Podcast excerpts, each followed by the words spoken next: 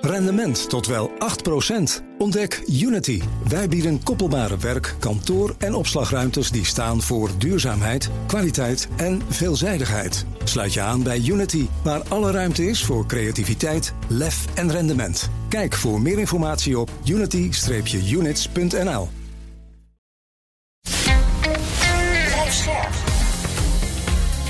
BNR Nieuwsradio. Boekenstein en de Wijk.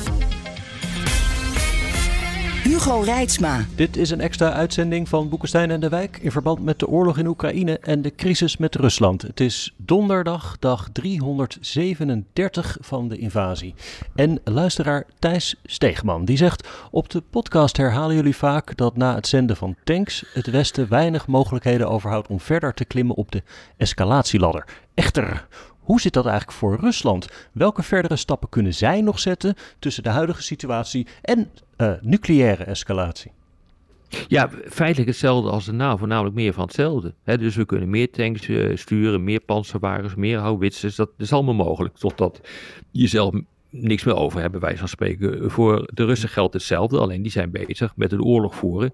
Dus uh, die hoeven zich minder druk te maken over hun eigen kwetsbaarheid. Want dit is namelijk uh, wat ze aan het uh, doen zijn. Dus daar mm. zit wel een bepaalde asymmetrie in.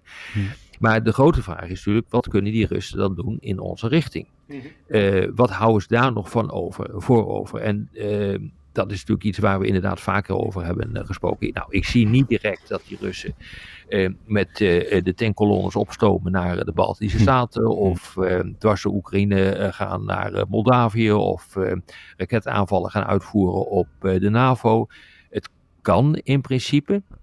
niet zozeer met grondtroepen, maar door de lucht moet het een en ander mogelijk zijn.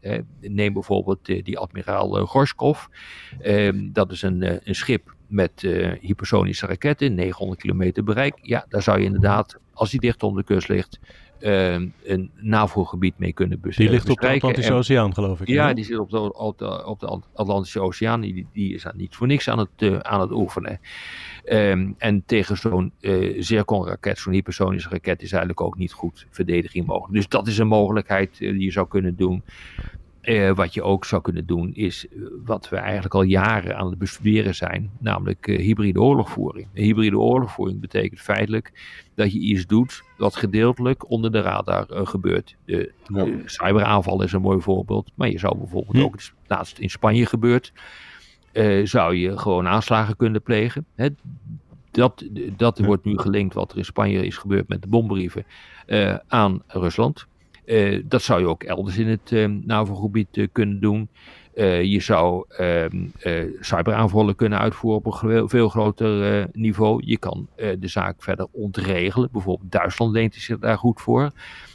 je kan het politiek dus ontregelen als een reactie op de zending van tanks eh, naar Oekraïne. En nogal wat Duitsers, zeg, maar de half van de bevolking, is daar gewoon niet voor. Dus die zou ontvankelijk moeten kunnen zijn voor Russische hm. propaganda. Nou, het, het, het, uh, de hoeveelheid voorbeelden is echt oneindig. Ja. En ze zullen iets kiezen. Kijk, met die supersonische raketten het westen aanvallen lijkt me erg onverstandig. Want dan heb je te maken met de reactie van een superieur westerse krijgsmacht. Hè? Ja. Hm. Maar, maar kijk, wat, wat, wat Rusland natuurlijk heel erg van houdt, is. Uh, denk bijvoorbeeld Nord Stream 2, dat wat toen gebeurd is. Het is nog steeds niet duidelijk wie het gedaan heeft. Hè? Dus zo'n zo'n cyberaanval, en daar zijn de Russen op zichzelf genomen helemaal niet slecht in hoor. En daar zijn natuurlijk mogelijkheden. Hè? Bijvoorbeeld, ik denk altijd maar aan, het, uh, aan, ons bankennetwerk en zo. Stel je toch voor joh, dat je dat lam weet te leggen. Dan heb je enorm veel succes. En, dan, en je kan het misschien ook wel zo doen dat mensen toch niet erachter komen wie er nou precies achter zit. Ja, Dat, dat, zou kunnen. Ja, je kunt ook, eh, als het, als het gaat over datatransport, zou je ook kabels kunnen, kunnen doorknippen. Ja. Bijvoorbeeld de, de kabels, de datakabels tussen Amerika en, en Europa. Dat, dat zou in principe kunnen. Je moet er wel veel doorknippen om echt veel te kunnen bereiken. Hoor. Want er zit nog mm-hmm. wel een, behoorlijke weerbaarheid in die, die datakabels.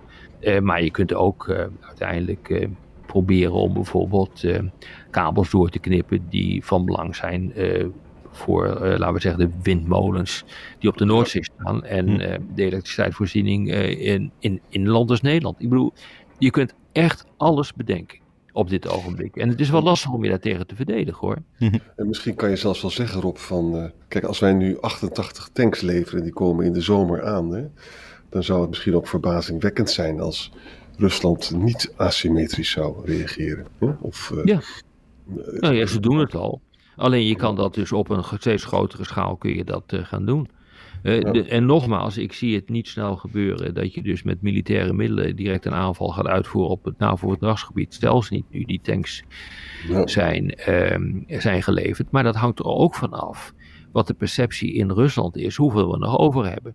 Als ze denken van er is helemaal niks meer over, ze hebben geen Patriots meer, ze hebben verder geen luchtdoelraketten meer, ze hebben geen uh, luchtdoelartillerie meer, et cetera, et cetera. Dan zou je dat dus gewoon kunnen overwegen om het wel te doen. Ja. En daarom is het zo belangrijk dat je dus altijd dat soort scenario's in het achterhoofd houdt eh, als je gaat leveren.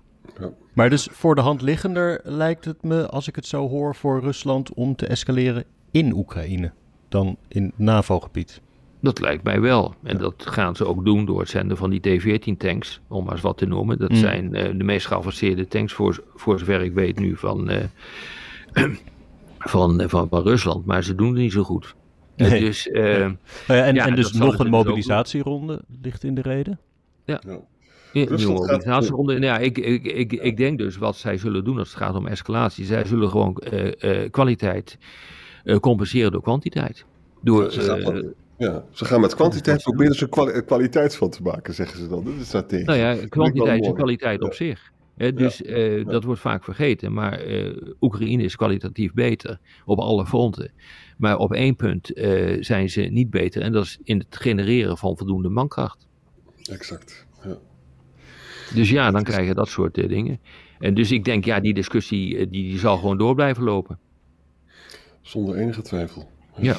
En ook de escalatie, jongens. We, we hebben, had je nou gedacht, eh, eh, een half jaar geleden, dat, dat er tanks zouden komen? Ze zijn er gekomen.